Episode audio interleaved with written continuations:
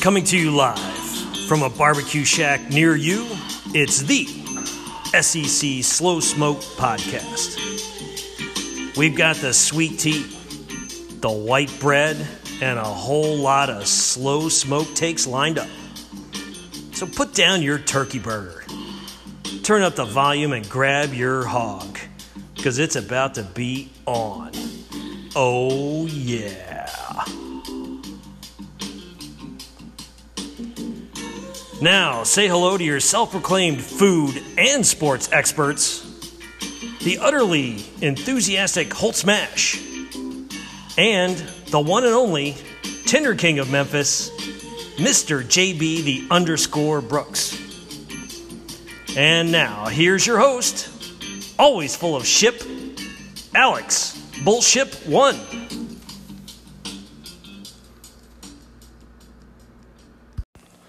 Welcome back to the official SEC Slow Smoked podcast. I'm not Alex. I'm Holt. Alex couldn't be here this evening. He's got some other stuff to do, namely sleep, uh, apparently. Um, so it's just me and the one and only Tender King of Memphis, JB. How's it going? I'm doing pretty well, Holt. Obviously, sleep is good for the soul, but you know what? SEC football is better for the soul. That's exactly right. And uh, I think he's just, you know, maybe just a little bit depressed still uh, about Memphis losing to Temple last week. Um, they did bounce back and beat Tulane this week, but uh, And back in the top 25. yeah, but I think he's still a little bit upset that they're not still undefeated. But um, either way, um, we got a pretty solid week of college football. Got some um, pretty good games, um, some not good games, uh, some games that we thought were going to be blowouts that were a little bit closer than we thought. Um, so we'll just go ahead and uh, get into it. Um, first of all, I just want to ask: Did you eat anything special this weekend? Anything you want to Um, report report back? Well, I did, and then the special thing that I ate kept me up all night last night. Didn't even really fall asleep until after 7 a.m.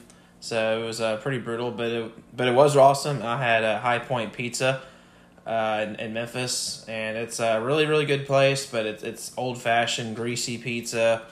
Uh, the toppings were, were really great, but, but man, like it definitely uh, did a number on my digestive system. Dang man, I'm sorry to hear that. Not really.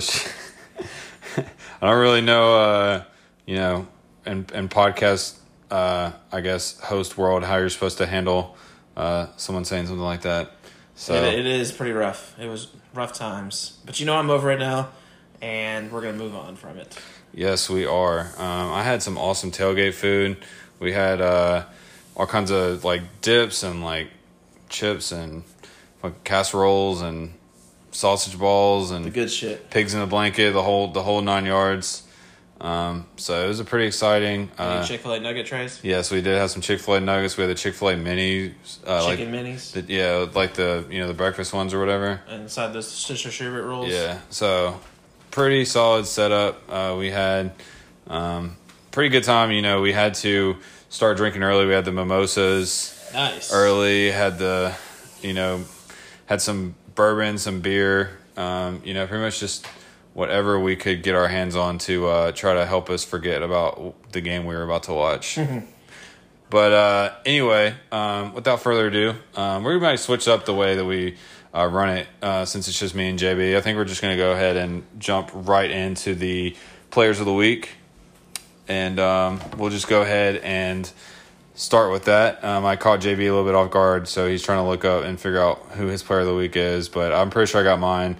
It's pretty much been the same guy every single week, but I mean, he's just having a great season, and that's why I think he's leading for the Heisman contention right now, and that's Joe Burrow uh, from LSU. Uh, another great game against Mississippi State. Um, put up some, you know, huge numbers. Per usual, it's kind of becoming kind of standard for him. A 22 uh, or a 25 of 32 for 370, 327 yards, four touchdowns, no picks. Um, got to a little bit of a slow start. Um, they were moving the ball well, but maybe uh, we're struggling in the red zone a little bit uh, for the beginning of the game. Uh, but we're really kind of able to uh, break things open towards the end of the first half and end of the third quarter. Um, so really good game for Joe Burrow. I think he's probably the leading, leading Heisman contender right now. If um, if I had to say right now, um, LSU's offense has been so dynamic and um, exciting this year, and he's kind of been the main reason for that. Um, so, have you had enough time to look up your player of the week? Yeah, I, pulled it up in my notes, and I, I'm going with uh, DeAndre Swift. That's who I had written down. And let me just say, that game they played in Athens yesterday was absolutely brutal as far as weather conditions were concerned. I mean, they played in a downpour, which made the uh, passing games pretty much non existent for both teams. And uh, DeAndre Swift carried the load for the team. He had 21 carries with 179 yards and two touchdowns, and so he counted for you know two of the three touchdowns they scored in that game, and they're on their way to a shutout. So yeah, I'm going to go with uh, DeAndre Swift this past week. Good performance. Yeah, two really good performance by two really good players on two really good teams. Um, uh, next, we're going to roll into the "What a Chicken" segment, um, which generally would go to someone who, um, I guess, comes across as kind of a chicken. Um, usually, someone does something like, I guess, you know, I mean, like in the general sense of the word of being a mm-hmm. chicken, sometimes it'll just someone being an idiot. Sometimes it'll just be, you know, someone we don't really like what they did. So um, we just, we kind of mix it up a little bit, um, you know, make our own rules as we go. Mm-hmm. Uh, my wooded chicken for this week is Barry Odom, head coach for Missouri. Um, just absolutely no showed uh, the trip to Nashville. Um, looks like his or looked like his team was just walking through the motions. Um, didn't really uh, show up ready to play at all. Um, especially on offense, I just you know their offense was just non-existent in this one. Um, weren't able to do much of anything. Rush for 140, rush or rush for 150, pass for 140. Um, just kind of a rough game, and um, you know losing to Vanderbilt, who is coming coming into this week was definitely seen as the worst team uh, in the conference. They lost 34 to 10 to UNLV last week, and then they turn around and beat Missouri. So, uh, what a chicken goes to Barry Odom this week. Uh, he definitely deserves it. Um, you know, they lost to Wyoming already, and now Vanderbilt.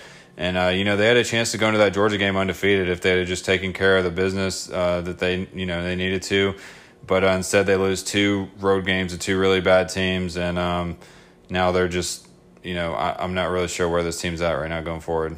But uh, you got your chicken, or did you want to comment on on Missouri? I mean, that was very unfortunate for Missouri to lose. I'm very disappointed in how they showed up to play. But you know, give credit to Derek Mason and his Vanderbilt team. They responded from a horrendous performance last week and uh, came away with a victory this week and upsetting Missouri at home.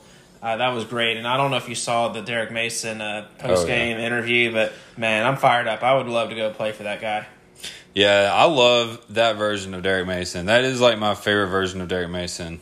Anytime Vanderbilt has a big win, he's always going to do something crazy in the post game. And, uh, you know, he's the man for the job, as he said, and uh, anchor down. He is, and I, I really hope that Vanderbilt gives him, you know, another year because I don't think he is the problem at Vanderbilt. I think the problem is that he is coaching at Vanderbilt, just to be plain and simple.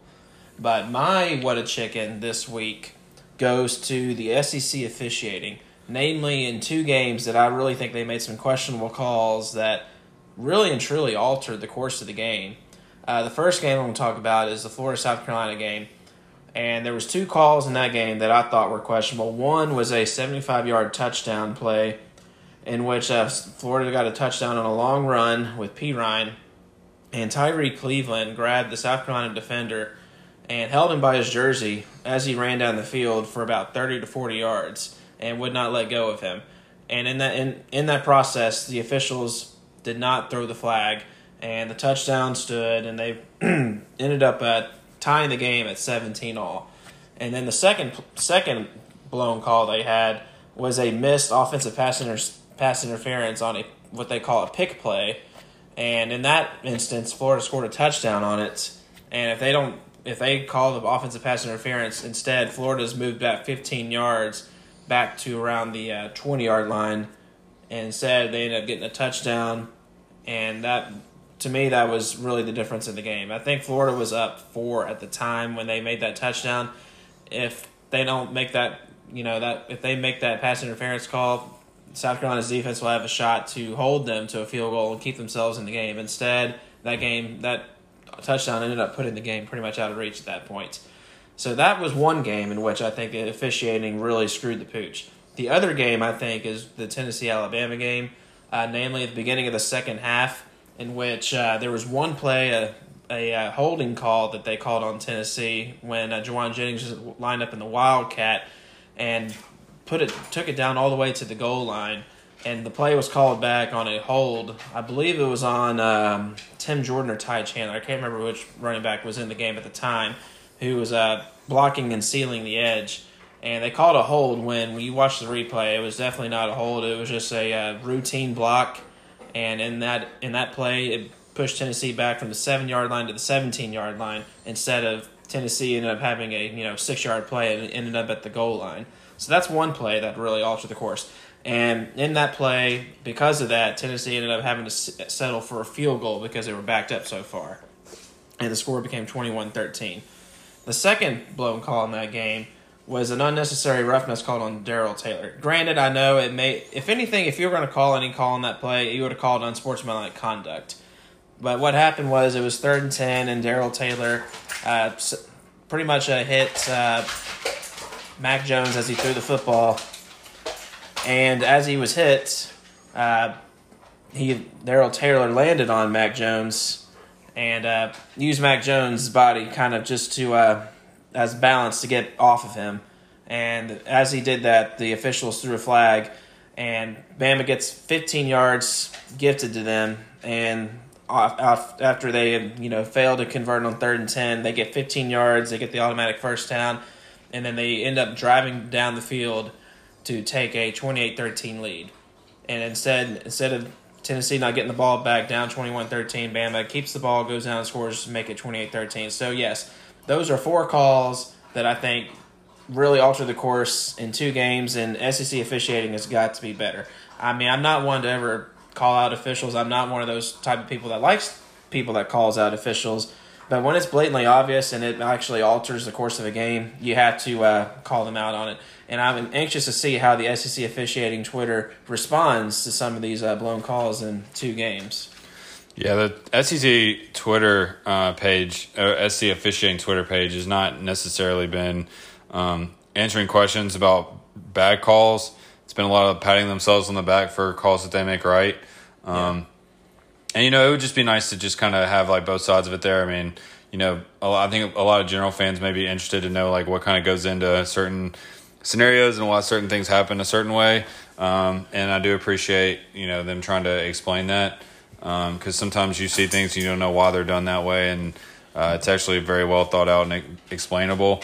But when they just kind of take like one side, you know, and they don't ever bring up the bad things and like you know when they did something wrong and kind of admitting it, um, you know, to me it just it, just seems very like I don't know if self-serving is the right word or just I just don't really understand uh, the purpose behind it. But um, do you feel like some teams in this conference? I mean, obviously, like this is coming from a Mississippi State fan myself. Um, but like, do you feel like SEC officials maybe play a little bit of favoritism towards teams that have a chance to make the playoff, or like, or top ten type teams? I'm not. I mean, I'm not gonna lie. After seeing what happened yesterday, it definitely benefited two teams that were, uh, you know, the higher ended ended teams in the league, namely Florida and Alabama, that benefited from it.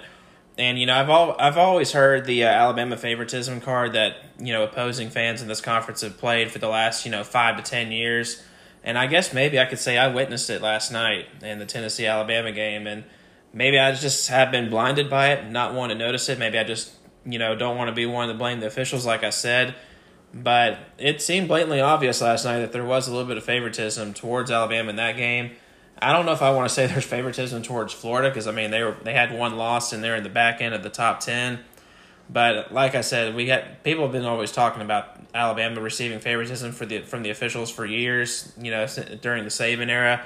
And last night, I it kind of opened my eyes a little bit that maybe Alabama is getting a little bit of slight favoritism from the officiating. Yeah, I mean, it seems like it's been that way forever, and I mean, you know, I I, I feel like I kind of see both sides of it a little bit. I mean, on one hand you know, you see, um, you know, when you're looking at Alabama, you know, they have bad calls against them too, but they usually just end up winning the game anyway, so no one ever talks about it afterwards. Right. And part of the reason why, you know, people are upset about calls is because their team loses the game. So generally, teams of like not as good teams are going to complain more about the bad calls than, you know, good teams, just, I mean, in general. Um, but, you know, I mean, yeah, I mean, I definitely witnessed the Mississippi State Alabama game last year where You know, there was a blatant fumble recovery by Mississippi State on the first drive that was not reviewed. And then there was a block in the back where the receiver didn't even touch, you know, the DB on the touchdown that got called back. So, I mean, you know, I, I don't know how much of it is like truly like the officials, you know, are, are actively scheming to like keep Alabama undefeated and like keep like the higher ranked teams ranked high. Um, but it definitely does seem like there's a little bit of favoritism towards uh, the teams that are more established and they get a lot more of the benefit of the doubt. Um, you know, which is definitely a problem because it shouldn't be that way at all. You know, it's not the official's job to, to do that. Um, it's just the official's job to call the game like they see it and not be influenced by, you know, what jerseys teams are wearing or who their head coach is or anything like that. You know what I mean? It, it's just that's not the kind of stuff that matters. Um, I understand like there's, I mean, there's always to be biases and there's always to be, uh, you know, like pressure on the officials. Um, you know, and as you know, when those bigger teams are playing. Um, so you know, you just wonder, like you know, like Major League Baseball umpires. You know, like Chipper Jones on a close call is probably going to get the benefit of the doubt. Yadi Molina is probably going to get like the benefit of the doubt. Like you know, these guys have been around forever. You know, I mean, I know college is different, but that's just kind of like sort of how it is. Like I, I just feel like some teams just sort of get the benefit of the doubt, and it's it shouldn't be that way at all. It should be the same for everyone. You know, it shouldn't be it shouldn't be different for different teams. Different teams shouldn't be held to different standards like at all. Yeah, I agree. It definitely should be more of a level playing field, but yesterday definitely opened my eyes a little bit into the depths of SEC officiating and how they do seem to favor, you know, some teams or even certain programs over others. Yeah, and I mean that's definitely you know I didn't really expect for this to go on for this long, but you know definitely just I, I mean there's bad officiating and then there's like favoritism and then you know i mean i'm not saying it's blatant favoritism but it like it's there like whether people will admit it or not um, and you know it's it sucks but that's just how it is and that you know it just should, it just shouldn't be that way and i wish that more would be done to i guess kind of correct that um, but anyway we can move on from that now and something that is a little bit more exciting at least to me um, is our power rankings um, and most notably the bottom of it. Um, last week, Vanderbilt kind of won that spot over by um, getting blown out at home by UNLV, but they bounce back this week and get a solid win. So, uh, in your opinion, who is the number 14 team in SEC this week? Well, it, it seems like it changes every single week. But this week, I think Arkansas has to go right back to the bottom after that dismal performance at home against Auburn, which they were blown out 51 10. I mean, you can't put Vanderbilt at the bottom of the list after they beat, you know, a ranked team in Missouri. I mean, how can you put Vanderbilt last? I mean, yeah, Vanderbilt has looked like the worst team the last few weeks, but now I think you got after Arkansas's performance yesterday, uh, you got to put them last, and also because of the uh, the uncertainty at the quarterback position too. Like Chad Morris just can't seem to settle on the quarterback, and that controversy's been lasting over half the season. Yeah, well, I mean, they they both suck. I mean, like I, I, hate to be like blatantly like just rude like that, but I mean that's just how it is. Like, I mean, they're both playing really bad right now, and uh, it really has more to do with that than anything. And I mean, at least you know with Vanderbilt, like you said, I mean, look, they got a win. They got a quality win. Yeah, they have an embarrassing loss, but so does Arkansas. Arkansas lost to San Jose State. You know what I mean? Like I know they didn't get blown out like Vanderbilt did, but you know, at least Vanderbilt you know, they have that win now and they have something on their resume versus Arkansas, who I mean, what's the best thing they've done all year? They played Texas A and M close. I they mean, played A and M close. They played Kentucky close. Uh, their best win of the season is going to be that Colorado State win. I mean, that's really yeah. the, that's really so, the highlight of their year so far. I mean, you know, like, like if you're an Arkansas fan, like I understand, like you don't like being ranked last, and you know, I definitely feel for you. Um, I think Arkansas is going to have a chance to beat Mississippi State at home mm-hmm. later in the season. So I mean, maybe when that comes around, they'll get a shot to get a win there. But yeah, I mean, I just don't. Like, that's the game I would circle for Arkansas that they I mean, could that's get their, a signature victory. That's their only chance right now. I mean, I, unless they could beat Missouri, which I mean, Vanderbilt just beat Missouri, so I, mean, I guess it's possible. But it is. I mean, Arkansas has already had a few games that that were, I guess you could say, winnable. The game against Kentucky and the game against Ole Miss Mississippi State's really the only other winnable conference game, in my opinion, that remains on their schedule. And other than that, I mean, I think they're staring at a, you know, maybe a three win season. I mean, maybe four wins if they can beat Mississippi State, but I don't really see them beating anybody else in their schedule. Yeah, and you know, I mean, it isn't the power rankings aren't necessarily supposed to be like, um, you know, resume. You know, like who's got the best resume? Like, I mean, to me, power rankings is more about like who's actually like who would actually win, like head to head. But it's just, I mean, at least with Vanderbilt, they've at least had some games where you're like, you know, you think that they're decent. I mean, they've had some games where they've been terrible too, but it's not like Arkansas hasn't. So, I mean, honestly, like, like they're they're both really bad. Like, I mean, I feel like that's obvious, but Arkansas got the got the bottom spot this week, and uh, but we can switch it up because me and you actually disagree on this one. We do. Uh, the best team in the SEC right now. Who who do you have? I actually think it's LSU. Uh, when you look at the offenses for LSU and Alabama, uh, they're both about dead even, in my opinion. I mean, I don't think there's really much of a difference. Uh, LSU's offense is number one in scoring, and it's number two in total offense yards wise. But Alabama, meanwhile, is I think number two in scoring offense, number three. I can't remember between them and Oklahoma, and then they're but they're also uh, ahead of LSU in total offense. So I mean, I think you can pretty much it's pretty much a draw between the offenses. But as far as defense is concerned, I actually would give the edge to LSU still. I think their defense still has the better potential, higher potential to be better. And when you go to special teams, I mean, I like LSU too as far as the kicking game is concerned. So and but and then the coaching, the coaching, I would still give the edge of Saban over Orgeron. But right now, I still think top to bottom, and based on what I've seen so far, and the way LSU is taking care of business against really great opponents, I got to go with LSU right now. I think, and not just because of the resume. I mean, I'm not, I'm not even going to say because of the resume. I just think right now they do look like a better team. Yeah, and I mean, definitely resume LSU has them beat uh, for sure. Um, you know, obviously, if Tua is healthy, which he's not right this minute, and we'll talk about that a little bit later, but um, uh, with the healthy Tua, I still think it's Alabama. Um, I just think that they're, I think that they're more explosive on offense. Even though LSU has been better to this point, LSU's had to be better on offense just because they've been playing better teams. I feel like when Alabama's in like a big game, um, they're going to be able to pretty much, you know, they're going to be able to score with anybody. And I just think they have a little bit more firepower on offense. I think their backfield is a little bit more talented. Um, LSU's running game has been a little bit more productive to this point, but I think Alabama has the more talent in the backfield, and I think right. they have more talent out wide as well. I mean, LSU's receivers are great. Don't get me wrong. Joe Burrow's great, but I, I mean, I would give the edge to Tua over Burrow just as a pure talent standpoint. I give the you know the the receiver edge to Bama, the running back edge to Bama, the offensive line edge to Bama, and I mean honestly the defense as well.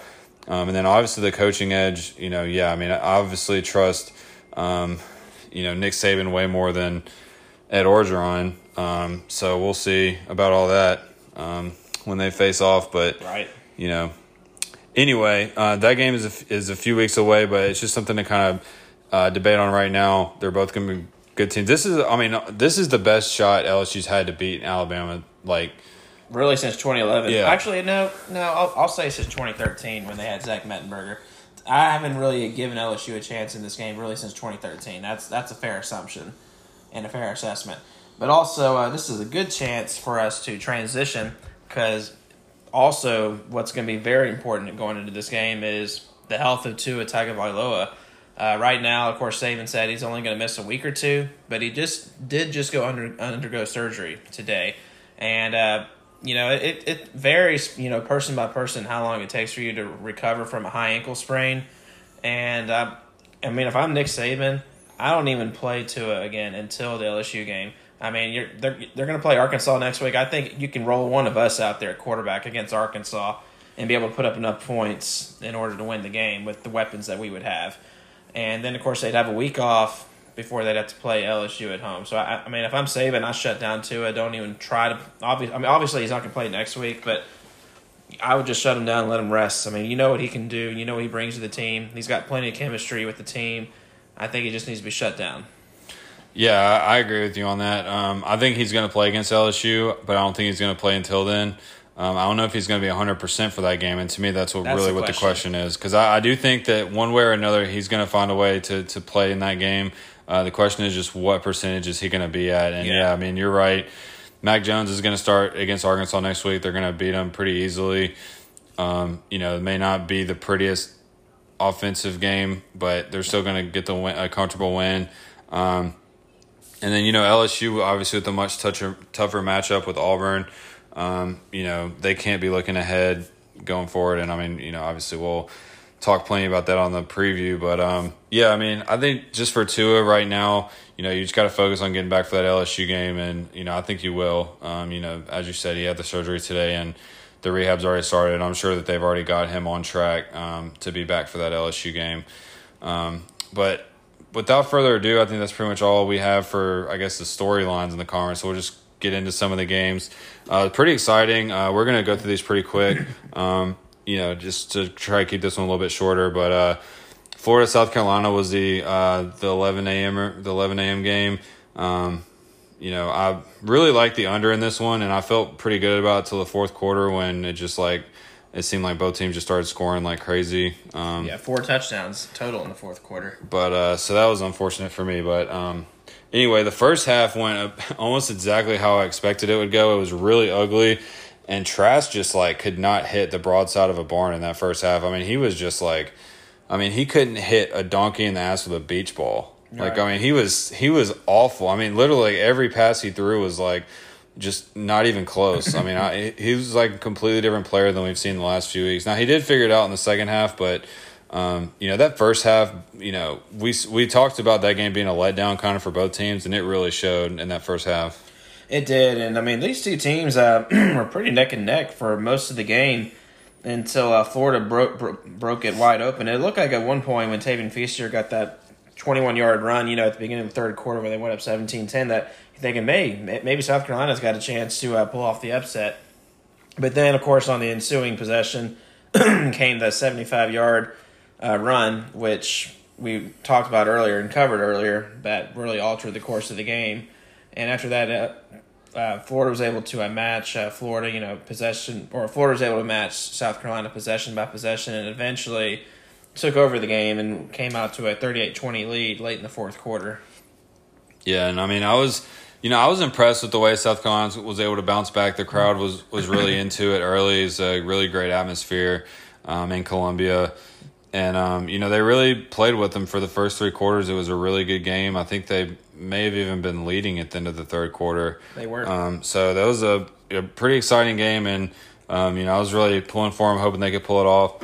Um, but you know, unfortunately, Florida was able to figure some things out on the offensive side um, late in the game, and of course a really bad fumble by South Carolina um, really hurt them uh, in the fourth quarter, and uh, you know you kind of hate to see it because it was a really good game, and you hate to you know it's almost like you know it just seems like the most like Will Muschamp thing ever. Uh, just the offense just you know, I mean, they Feaster had a great game, but other than that, it was not a super pretty game for South Carolina on offense. I mean, Hilinski was 17 of 35, under 50%, 170 yards. Uh, I mean, he didn't throw any picks, so that was good. Um, but just not, you know, the most, I guess, exciting um, offense. Uh, they ran that flea flicker early in the game, and that was really the only explosive play in the passing game that I, you know, really recalled. Um, but anyway, that was a pretty pretty decent game. Good win for Florida on the road. You know what I mean? They could have very easily lost yeah. that game, and um, you know they were they were in a tough spot for that game. I mean, 11 a.m. coming off of you know two huge games in a row. They you know played the the game day game two weeks in a row, uh, coming off their first loss this season. You know, on the road in a tough environment, 11 a.m. bad weather. I mean, that game just had uh, bad news written all over it for Florida, and they were able to come out with a win. Yeah, and I will say Florida has dominated the fourth quarter. I mean, that's really where their uh, identity, I think, has come from this team this year. Minus the LSU game, they have won the fourth quarter, and that that's that's a good signal for uh, Mullen going forward. Is that he has a fourth he has a fourth quarter team, and that's the kind of team you want when you're in battles in this conference. Yeah, and uh, moving on to the other 11 a.m. game, I guess we'll just go chronologically here. Um, you know, obviously Auburn gets the big win over Arkansas, 51-10 at Arkansas. Just I mean, re- just another really bad game for Arkansas. Just um, not very impressive uh, performance. Uh, Hicks pretty much, you know, he was the quarterback the whole game, uh, but wasn't really able to get much going. Rakeem Boyd not able to get anything going, and one of the worst fake punch you'll ever see. um, if you haven't had a chance to see that replay, you should definitely go back and check it out. Um, Arkansas's punter, you know, looked like he was trying to throw like a lob pass and literally just Bobby Boucher style throw it straight to the guy on the other team. Yeah, it looked Uh, like it was designed to go to the other team. It literally just he literally just said, "Here, here's the ball, buddy," and just like throw it right to him. Um, so just Chad Morris, like he's trying to like mix things up and he's trying to you know be creative, but it's just like there's nothing working for Arkansas right now. There's nothing, and I mean, I know Arkansas fans. I mean, I, feel like I'm copying what Chad Morris say. I know they're for saying it's frustrated, frustrating, and it's unacceptable. And I know they don't like the idea of Ben Hicks playing over Starkel, and I can I can halfway agree with it. I think they should play Starkel. I think Starkel brings a little bit more to the table than Hicks does. But you know, Chad Morris is he's going to keep rolling with Ben Hicks. I don't know what he's going to do next the next game they play. You know, against Alabama. But if I'm Chad Morris, I would. I mean, I feel like it's you know repetitive. I'm saying this, but I think he should switch back to Starkel. I mean, it seems like it's been doing that all year, where he's been switching quarterback to quarterback. But honestly, I still think that Starkel is the better one of the two, and I think he should just stick with Starkel for the rest of the season. Yeah, and I, I'd like Starkel more. You know, I think Starkel maybe is a little bit more hit or miss. Um, you know, I think he's going to throw some more interceptions. He's a little bit more, you know, um, I guess liberal with the ball um, than Hicks is. But at the same time, Starkel's really the only one that's going to create any explosive plays, and he's the only one who's really been able to show that he could, you know, go out there and like make something happen. Hicks is just, you know, a very just bland, uh, very just boring, typical, uh, just typical bad SEC quarterback. I would say he looked like Hicks is the kind of guy who would be playing for LSU the last like ten years before Burrow got there. Just very boring. Just there's really nothing to his game at all. Um, I just don't really see. Um, Hicks is just. I mean, I just don't see any upside there at all. Yeah, um, me neither. With him at quarterback, you know, that's what I'm saying. At- least with Starkel there, I mean, you have like the, at least a chance that he's going to make something happen. But um, on the other side, um, you know, Nix didn't really have to do too much in this game. 12 of 17, 176 yards, three touchdowns, no picks. Um, so, you know, decent game for him. Not outstanding numbers, but, you know, only threw the ball 17 times and uh, three of those were touchdowns. So, uh, good game for him. Uh, they got the running game going even without Boobee Whitlow in. They rushed for almost 300 yards as a team. Uh, really spread the ball around. Martin Joiner, Williams, Schwartz, Shivers, and Gatewood all got involved. Nix uh, had 19 yards as well. So really spread it around. Typical um, Auburn type box score. Yep. Getting a lot of guys the ball um, and you know getting creative with the running game. Yeah, I mean Auburn still looks like a big time contender in this conference. I mean, I know it was only Arkansas. I feel like I'm insulting Arkansas here, but I really still believe in this Auburn team, and I'm I'm really excited to see what they do against LSU next weekend. I mean, I think that Auburn LSU game. I mean, I, I, I really don't know what to expect. I mean, I think that game's gonna be exciting. Of course, we'll cover that in a few in a few days when we do the preview for that week. Yeah, and um, then switching over to Starkville, um, the 3.30, 2.30 CBS game. I'd say 2.30 because I'm, I'm in the Central Time. Yeah, But- we, we say Central Time Zone here. But anyway, um, got the Mississippi State LSU game um, was a pretty good game for I guess the first quarter and a half. Um, you know, LSU was moving the ball. State was able to hold them to field goals, and then it was nine nothing when State got their first touchdown, and you know it looked like State might be um, up to something, and then LSU was able to score uh, a touchdown immediately after that, and then another one right before halftime, um, and then just it was kind of all she wrote after that. Um, you know, another great game for Burrow. Um, you know, He's got to be the Heisman favorite. Right yeah, now. I mean that's what I'm saying. Like he's the favorite for me. Like I, I don't know who else. I mean, you know, there's some other names out there, but you know, I mean, Yeah. look, Burrow's not going to win the Heisman unless he beats Alabama. I feel like. I think he has to beat Alabama. I don't think he can lose to Alabama and still win the Heisman. I agree. Although I do think Tua missing, uh, you know, half a game this, you know, this past Saturday, and then also likely missing next week. I mean, it's going to hurt him a little bit, but uh, we also it's also it also could help him depending on how well Alabama performs without him. But as of right now, I'd actually probably put Burrow first in the uh, Heisman race. Yeah, I would have to agree with you on that. And um, he had another big game 25 of 32, 327 yards, four touchdowns, no picks. Flawless. As, as I read off um, earlier when we were getting, giving out our players of the week. Um, you know, the receivers for LSU continue to do great things. Jefferson, eight receptions, 89 yards, one touchdown. He's really come out as uh, the the favorite, I think, the favorite target for Burrow. And Chase. Yeah, and I mean Chase as well. I mean Chase had five catches for 48 yards, but you know it seems like Jefferson is always, um, you know, he he has a big game every week, and uh, he's definitely making a case to be uh, first team all conference. Um, but anyway, I, I, guess just switching over to Mississippi State a little bit. Shrader uh, got the start, played the whole game. There was no Tommy Stevens in this one. Um, 17 of 28, 238 yards, one touchdown, two picks, including one. I don't know if you saw this one, but the LSU linebacker made a, an incredible inter, one-handed interception um, on one play. That was a pretty phenomenal catch. Um, I don't know if it made it to like ESPN top 10 or anything like that, but it was a really good catch. And uh, also had 19 carries for 66 yards um, and that touchdown that I alluded to earlier. Um, you know, it was really their entire offense in this one. Hill kind of struggled to get to get going again for the third game in a row. They haven't really been able to get Hill established. He had 15 carries for 34 yards uh, for a long with a long of 11. Um, you know, I feel like part of it State's offensive line. I feel like part of it is just the fact that they, you know, teams are keying on the run game because State hasn't been able to throw it at all. And then I think another thing too is it seems like Hill every time he gets the ball, he feels like he has to score a touchdown.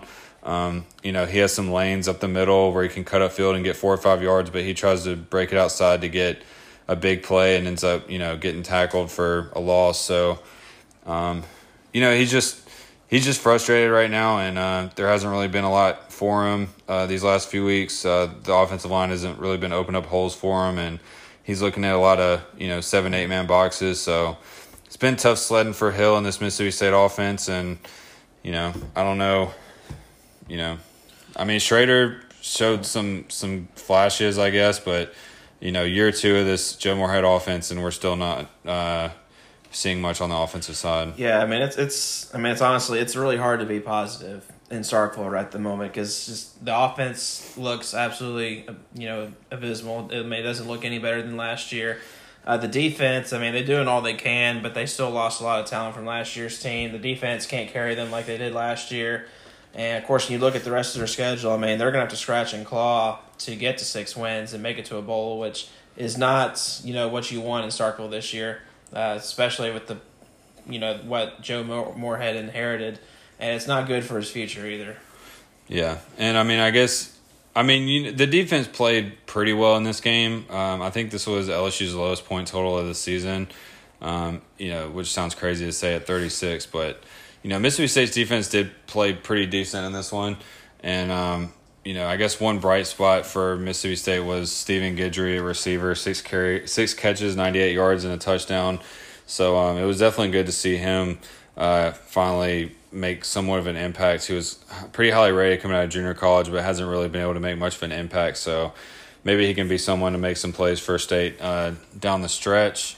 Um, and that's pretty much all we can say about that one. Um, I'm not really sure which one of these games started next, so I'm just going to go with Missouri Vanderbilt. Um, I'd say Missouri Vanderbilt actually. So we're gonna go with that one. Um, you know, obviously we talked about this game a little bit earlier. Really disappointing loss for Missouri. Uh, the offense was pretty much non-existent in this one. Uh, they weren't really able to get the passing or running game going that well, and um, you know Vanderbilt's defense. I mean, they came to play. They had a good game plan, and they definitely wanted it more. I mean, there was no question about that. You could tell watching this game that Vanderbilt just they they wanted to win this game way more than Missouri did. And I think that says a lot about Derek Mason and his ability to keep these guys uh, motivated and engaged. He does. And I mean, Derek Mason has proven time and time again in the last few years that he is a really good game planner. But I mean, he's just working with a lot less talent than other coaches are in this conference. And he caught Barry Odom and his Missouri Tigers sleepwalking in this one. I think Missouri just came into this honestly just looking to, uh, you know, go through the motions and uh, come away with a victory. I think they thought they could just show up and win, and that they were proven wrong. I mean, Vanderbilt played really hard in this one. And it's crazy. Like both teams had completely opposite records. Missouri was five and one, and Vanderbilt was one and five. So you know, completely opposite seasons, and looked like they were going in opposite directions. Missouri had the schedule set up for them to where they would have a shot to win the East by the end of the season. But you know, losing to Vanderbilt, I think that pretty much kills their hopes, in my opinion. And Vanderbilt, with that win for Derek Mason, I mean, I think it cools the Jets slightly for him, and then and hopefully, uh, hopefully the brass and Vanderbilt doesn't actually consider still pulling the trigger and and letting go Derek Mason. I don't think he's the problem. I mean, I think it's just you know it's a it's a very difficult program to win at. I think some of the Vanderbilt brass and the fans were spoiled during the Franklin years, and I mean that was just unprecedented what Franklin did. And still, Derek Mason took the team, the program to two bowls in the last four years. I mean, to me, that's still unprecedented what he did, and I think he doesn't get enough credit for the job he's done. No, he really hasn't. I mean, I, I mean, maybe you hear some things that I don't, but I, I haven't really heard like him being that much on the hot seat this year. I mean, maybe I'm wrong, but I, I just feel like when you're Vanderbilt, you can't really um, expect a ton. I mean, with what they put forth um, financially to support the team compared to other teams in this conference, I mean, I don't know how you would expect to uh, compete, um, you know, when that's going on. But anyway, we, we talked about that game a little bit earlier, um, so we'll move on um, to the Georgia Kentucky game. Um, this game was 0 0 uh, pretty well into the third quarter. Um, Kentucky's defense really showed up in this one, but I mean, really, the story for me is just uh, I'm not trying to take anything away from Kentucky's defense. I mean, I thought they played really hard and you know had a good game plan and all that, but there's just like no creativity from this Georgia offense like at all. And I know it was raining and like you know okay, like I get it, but it's just there was just no creativity from this Georgia offense like at all, and it's pretty much been consistent throughout the season. Um, you know they they try to be like kind of cute with the running game when they don't have to be, and then the passing game just seems like you know just it's all like drag routes and screens and like there's just It no is. there's no downfield passing and you know Not a I- lot. and it's just like you know Fromm is capable in my opinion of making all the throws and being you know whatever quarterback he needs to be um, you know they're not as talented a receiver as you know in Alabama or in LSU but they do still have a couple guys out there who can make plays um, and it's just like I don't know why they're so not exciting on offense. Yeah, I agree, and I mean, some of the fans and uh, you know people that follow the Georgia program closely are getting a little restless with James Coley, the offensive coordinator, and I mean maybe they are missing Jim Chaney a little bit, like you alluded to last week. Uh, that you know losing him was a bigger loss than some Georgia fans might want to admit. I mean, the offense has definitely not looked as consistent this year. I mean, they did lose a lot of weapons from last year. I mean, especially in the in the passing game. Uh, Fromm doesn't have the weapons he does at the receiver that he does that he he doesn't have the weapons this year receiver that he did last year. But I mean, it still doesn't really excuse them from being able to be more explosive and be able to make more plays. I mean, they still got talent on that team. It's not like that. You know, guys like Pickens and Herrien are you know bad players. Those- Both of them are definitely playmakers. But I mean, they got to be a little more creative because an anemic offense does not really go well for Georgia, especially if they're going to try to get over the hump and make it to the playoff, especially when they're probably going to be waiting on the winner of the Alabama LSU game. And that's still that that's only if they get past Florida. Right. I mean, that's just that's just the thing right now. Is because they have the talent on offense, but they're just they're they lack so much creativity um, on the offensive side, and um, you know, I mean, there, there was a. I mean, I even said after the Notre Dame game that um, just I'm not really sure what their plan is on offense. Like, I don't know like what their identity is, what they're going to be, because it's pretty obvious that whatever they're doing right now is just not, you know. You look at some the other great teams in the country, and they're all good on offense. You know what I mean? Like if you look at you know Ohio State, Oklahoma, Alabama, LSU, Clemson, you know all these teams have really explosive offenses, and then Georgia is you know you know, I, I mean, look, I'm not saying that there's anything wrong with like playing defense and running the ball at all, but like when you have a quarterback like Jake Fromm, um, you know, I would just expect a little bit more from the from a play calling s- standpoint um, to be more of a complete offense, um, and that's really um, all I have to say about that. Um, so, moving on to Oxford, um, pretty good game here. Um, Texas A&M, Ole Miss. Um, you know, I'm not gonna lie, um, I didn't get to watch a whole lot of this game. Um, I wish I would have watched more. Um, there was a scoop and score um, that was a huge play in this game um, that kind of changed the momentum for Texas A&M. Um, you know, but typical, you know, Kellen Mond game, you know, comes out 15 carries, 76 yards, 6 of 28 for 172 yards, one touchdown, two picks. Um, so pretty pretty on par game for Mond. Uh, for Ole Miss, Corral and Rhys Plumlee both played. Um, you know, you can just tell like. I mean, the offense, in my opinion, is more efficient with Plum with Rhys Plumlee in the game. Um, I just feel like he fits Rich Rod's system significantly more. But I feel like they do have to bring Corral in uh, just to force defenses to you know play the pass as well because Plumlee is just very inaccurate right now. He's not where he needs to be, um, and Ole Miss still has good enough receivers to where uh, if they can just find someone to get them the ball, that they can make plays and you know, I just don't feel like this offense is going to be up to its full potential until Plumlee improves his accuracy. I agree, and we even talked about early in the season about how erratic Corral is. But I still think I would still take him as a passer over Plumlee. I mean, Plumlee's weakness is definitely his ability to throw the football accurately and make the throws that he needs to. But I still think he's a better fit for Rich Rod's system because I mean his system is you know about getting the run game going, and I think he's better for that. But Corral at least has the arm, you know, and the ability to try to make some plays with his arm. But yeah, I agree. Like it's it's it's really it's it's hard to figure out this Ole Miss team. I mean, at times they've shown some flashes of brilliance, but uh, this week, I mean, with this game at home against A and M, this is a game I really think Ole Miss needed to win in order to have a chance to uh, make a bowl this year. But now since they've lost this game, I mean, I don't see a path for them to even get to six wins. Yeah, and um, you know, it, at least with playing Corral, um, going back to that a little bit, um, I feel like he's one of those guys that can get hot. You know what I mean? I feel like you almost kind of have to like put him in there to see if he can if he can do something, especially if Plumlee's not moving the ball. Um, because, I mean, look, obviously there's no AJ Brown, there's no DK Metcalf on this team, but Elijah Moore is a playmaker. Uh, he's a really good player. Sanders is a really solid receiver. So they got some dudes out there that uh, need to get involved in the offense, and yeah. they're not able to do that with Plumlee in the game. Um, you know, that being said, I do think Plumlee should be the quarterback for at least you know most of the time. Um, you know, it's just when he's in the game, it's really obvious what they're going to be doing, um, and that's running the ball. Um, and then for Texas A&M, I mean, this is a good win. I mean, like you know, Ole Miss is not a great team by any means, but this is still a road game in the SEC. And this is the game Ole Miss probably had circled.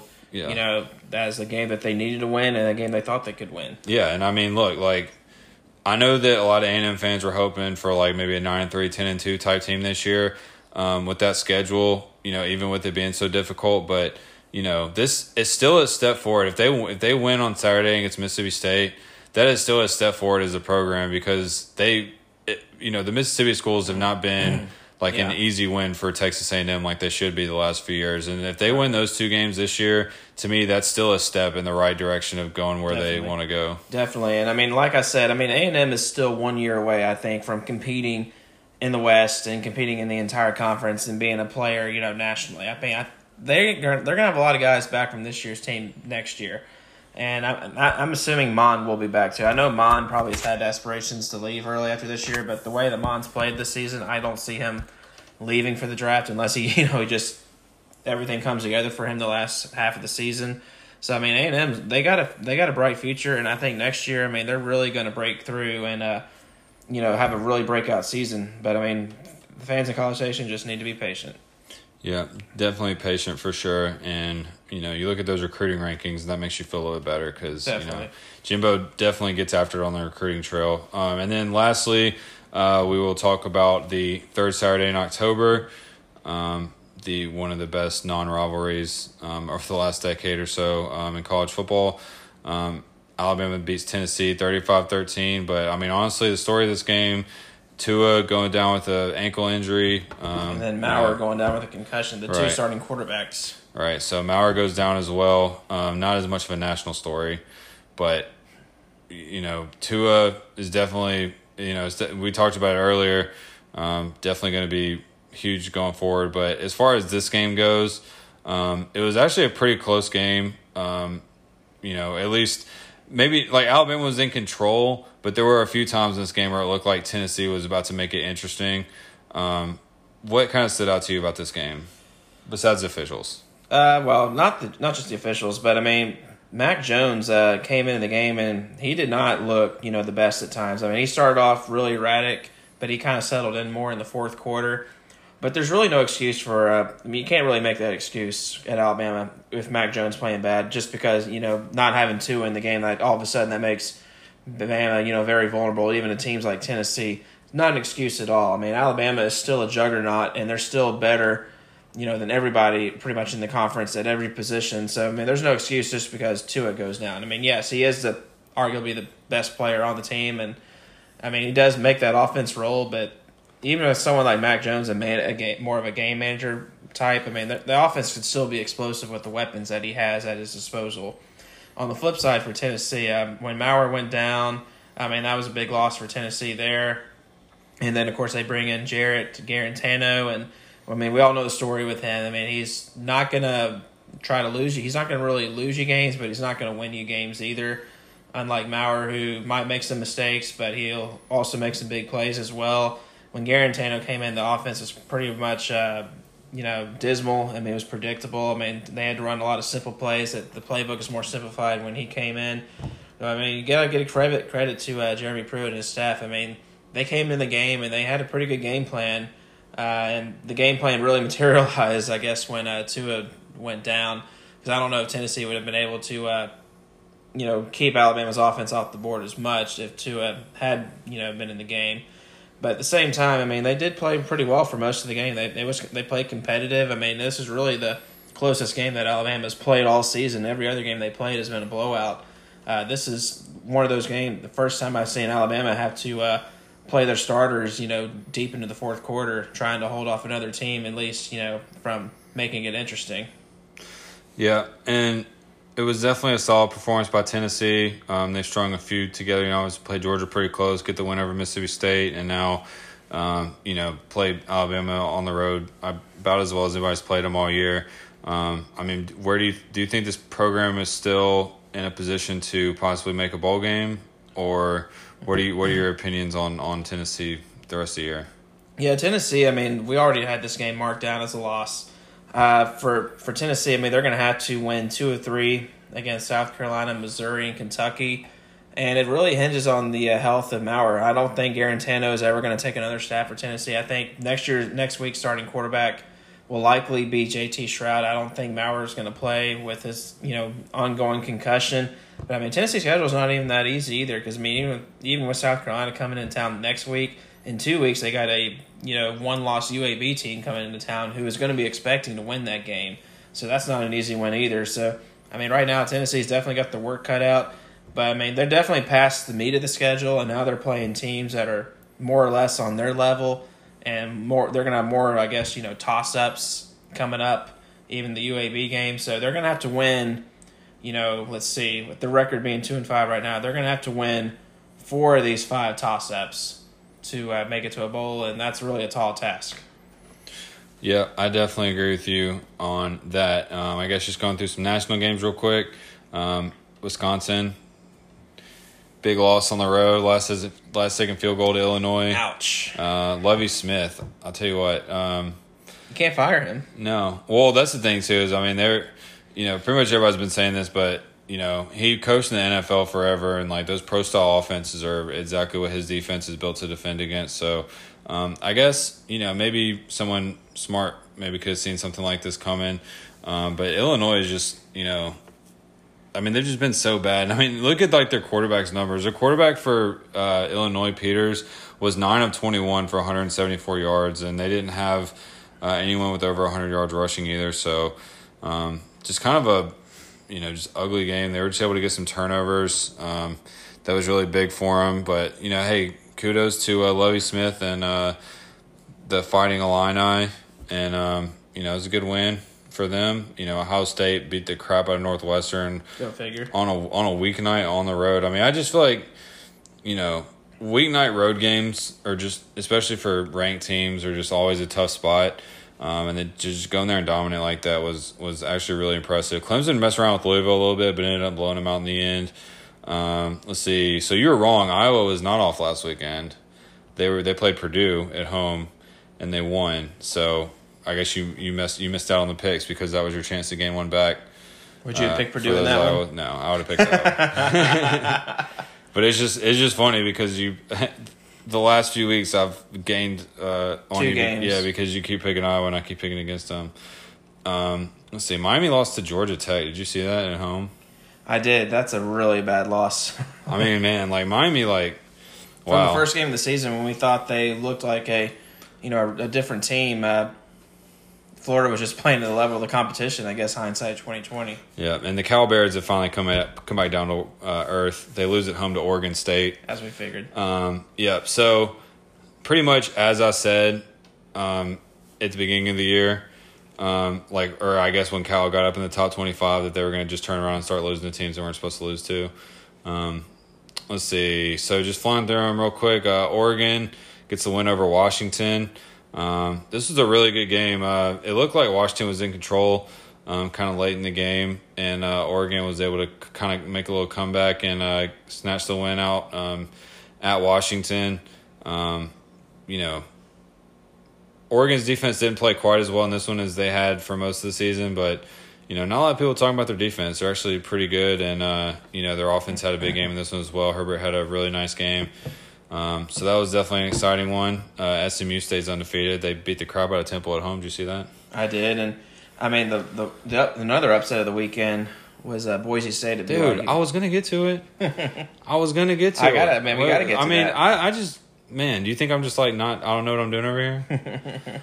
All right. Well, before we get to that, how about like Minnesota still undefeated, beat the crap out of Rutgers? Dude, Minnesota is just like low key, just like rolling over everybody. Do you see they haven't given up more than two touchdowns in a game all season or something like that? I have not, but I mean that's not really surprising. I mean they've been they've been rolling over everybody. No one talks about them, and then they play Maryland at home next week. That's another victory. I mean they're going to be well. They're going to be well into the top fifteen before they uh, have a week off before they play uh, Penn State at home. I mean you're you're talking about a possible game day game November 9th with Penn State at Minnesota in Minneapolis. Can you believe that? Yeah. Well, I'm actually, I'm still really looking forward to the uh, battle for uh, Paul Bunyan's axe. Yeah.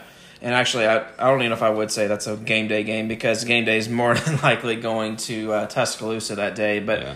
but I mean, that really is kind of a, a missed opportunity for Minnesota too. The because that's going to be the premier game of that weekend in the Big Ten. And Minnesota, I don't know if they've ever hosted game day before. They may have. I don't know for sure. I don't know that stat, but that would have been a cool venue. Yeah, for sure. And uh, Virginia Tech gets a win over North Carolina in six overtimes. I think this was the first time they had the new overtime rule. Two point conversions. So um, exciting stuff there. How about Duke just got absolutely blown out by Virginia? That was surprising. Um, Baylor blows out uh, Oklahoma State on the road 45-27. that surprised me. Matt Rhule has really got his team playing well. They're a serious team. I don't know, like Oklahoma, um, you know, they're not going to lose to Iowa State or Baylor, I don't think. But you know, I mean, maybe those are two games that they could potentially slip up at um, that they still have left on the schedule. Um, let's see. totally rules. Yeah. Um, oh, UAB did lose a game, so uh, they're six and one. So I guess they they must have lost like la- Yeah, in the last yeah, couple I, weeks. I said that a little bit ago, but yeah, they still have one loss. Yep. See, Utah. Utah's defense completely dominates Arizona State. Um, did you see Arizona State's uh, quarterback's numbers in this game? I did not. I'll just read off to you real quick. Okay, Daniels for Arizona State, four of eighteen for twenty-five yards, zero touchdowns, one pick. Ouch, But that's not all. He also had sixteen carries for eight yards. man. So really, really rough game for the Arizona State quarterback. Uh, the running back Benjamin did have over 100 yards rushing, so there at least was one bright spot on Arizona State's offense. Uh, but yeah, that Utah defense really dominated this one. Um, Texas needed a last second field goal to beat Les Miles in Kansas. That was embarrassing. Yeah, 48-50 uh, at home. Needed Um, had to have Dicker the kicker bail them out. Well, I mean, this is what I mean. This is what uh, Todd Her- Tom Herman does. I mean, he's just he's just uh, he's gonna win some big games, and then he's gonna play like crap against some bad teams. That's just the kind of coach he is. Uh, Memphis beats the crap out of Tulane, which is an impressive win. Nice to see. Washington State beat up on Colorado. That was you know I guess sort of surprising. Uh, Michigan kind of kept it close with Penn State. Uh, Came did- back at the end. Yeah, it didn't seem like uh, they had much of a chance in that game just because their offense has been so bad and Penn State's defense has been so good. But they did kind of bounce back a little bit. Um, US, USC beat up on Arizona. I mean, let's also also mention the Michigan Penn State game. Uh, there was a drop touchdown in the end zone on fourth and goal, and uh, that pretty much won the game because they get the touchdown, they tie it. Instead, Penn State gets it back and they run the clock out. Yeah, you hate to see that. I I don't You like. do hate to see it. I really like. I mean, I hate Michigan and Jim Harbaugh, but you know, you just hate to see a game end on something like that. Um, see, Florida State loses to Wake Forest. Um, I guess it's not even surprising, honestly. Like, I mean, that's just kind of like, yeah, it's about right.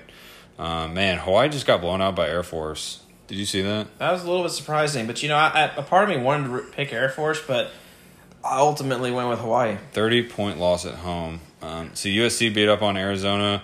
Um, and then finally, the game that you really wanted to talk about uh, big upset by BYU. They've had a few good upsets this year. I think all three of their wins have been upsets. They have. Um, and then I'm pretty sure at least two of their losses have been to really bad teams. Um, but anyway, so BYU pulls the upset at home over Boise State 28 25. Um, this is a really exciting game. Um, yeah, for Romney. The quarter was he the first black quarterback to ever play at BYU? No, he's not. That's actually he's Oh. related to uh, Mitt Mitt Romney. Romney. That's what I was wondering. here. Yeah, so he's. yeah, because I remember them saying that they were starting like their first black quarterback, but I guess They that's did. not him. I don't know if Baylor Romney is the son of Mitt Romney or if he is a nephew. I actually think he might be the son of Mitt Romney. I don't. I can't clarify. I, I don't know that for sure. And quite frankly, I really don't care enough to look it up. But I do know that he is in relation to Mitt Romney. I just don't know what the relation is. So I mean, honestly, it's just not. It's not even that big of a deal. No, it's not a big deal at all. But anyway, that's pretty much all we got. Um, thanks for listening this long. Didn't mean to go this long, but you know, you start talking about college football, and you know, you just get excited. Time just flies. It does, and you know, I feel like we covered everything. I mean, we went just barely over an hour, but this was a really efficient hour. I mean, we we covered a lot. We covered all of our bases, and now it's time for us to uh, go to sleep and start dreaming about the next week in college football. All right, see y'all later. Peace.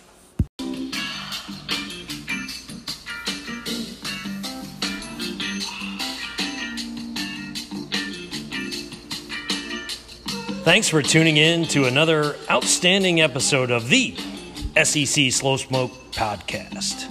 Be sure to rate us and subscribe on iTunes or your podcast app of choice. Follow us on Twitter and Instagram at SEC Slow Smoked. Spread the good word on this podcast like the chili and cheese on your fries. If you like this podcast, tell a friend because there's plenty to go around. Oh,